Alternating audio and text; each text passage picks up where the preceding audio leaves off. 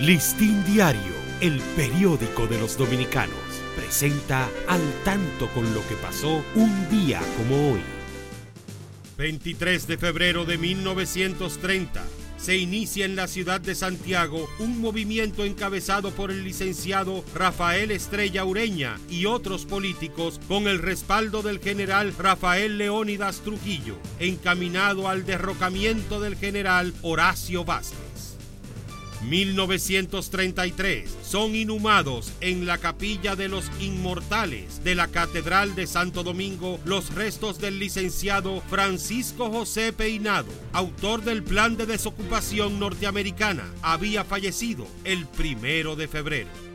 Listín Diario, el periódico de los dominicanos, presentó al tanto con lo que pasó un día como hoy.